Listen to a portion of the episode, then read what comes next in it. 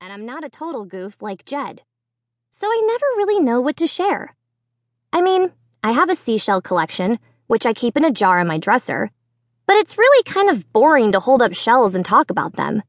And we haven't been to the ocean for nearly two years, so my shells are kind of old, and everyone has already seen them.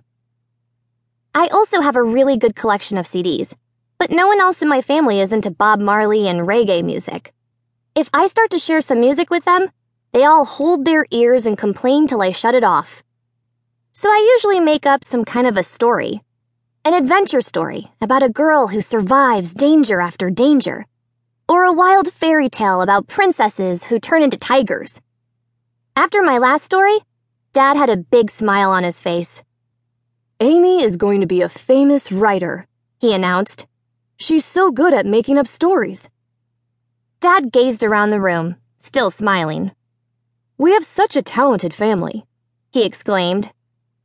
I knew he was just saying that to be a good parent, to encourage me. Sarah's the real talent in our family. Everyone knows that. Tonight, Jed was the first to share. Mom and Dad sat on the living room couch. Dad had taken out a tissue and was squinting as he cleaned his glasses. Dad can't stand to have the tiniest speck of dust on his glasses. He cleans them about twenty times a day. I settled in the big brown armchair against the wall. Sarah sat cross-legged on the carpet beside my chair. "What are you going to share tonight?" Mom asked Jed. "And I hope it isn't another horrible burp." "That was so gross," Sarah moaned.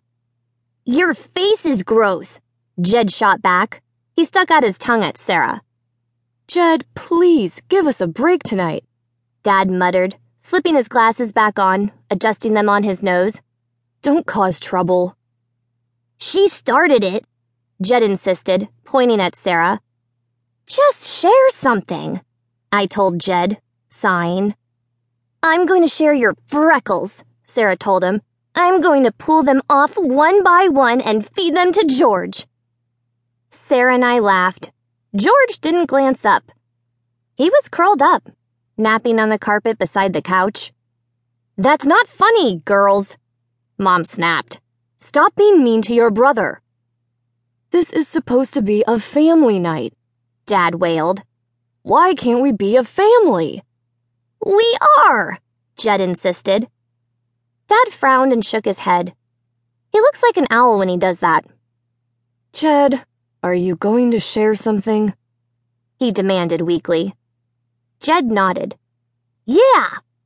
He stood in the center of the room and shoved his hands into his jeans pockets.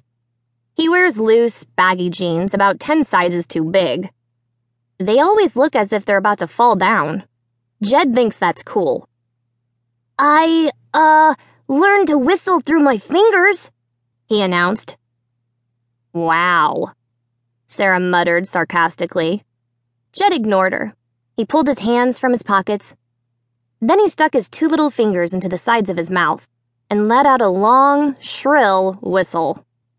He whistled through his fingers two more times. Then he took a deep bow.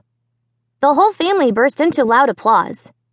Jed, grinning, took another low bow. "Such a talented family," Dad declared. This time, he meant it as a joke. Jed dropped down on the floor beside George, startling the poor cat awake. "Your turn next, Amy," Mom said, turning to me. "Are you going to tell us another story?" "Her stories are too long," Jed complained. George climbed unsteadily to his feet and moved a few feet away from Jed. Yawning, the cat dropped onto his stomach beside Mom's feet. "I'm not going to tell a story tonight," I announced. I picked up Dennis from behind my armchair. Sarah and Jed both groaned. "Hey, give me a break," I shouted. I settled back on the edge of the chair, fixing my dummy on my lap. "I thought I'd talk to Dennis tonight," I told Mom and Dad. They had half-smiles on their faces. I didn't care. I'd been practicing with Dennis all week, and I wanted to try out my new comedy routine with him. "Amy is a lousy ventriloquist," Jed chimed in. "You can see her lips move." "Be quiet, Jed. I think Dennis is funny."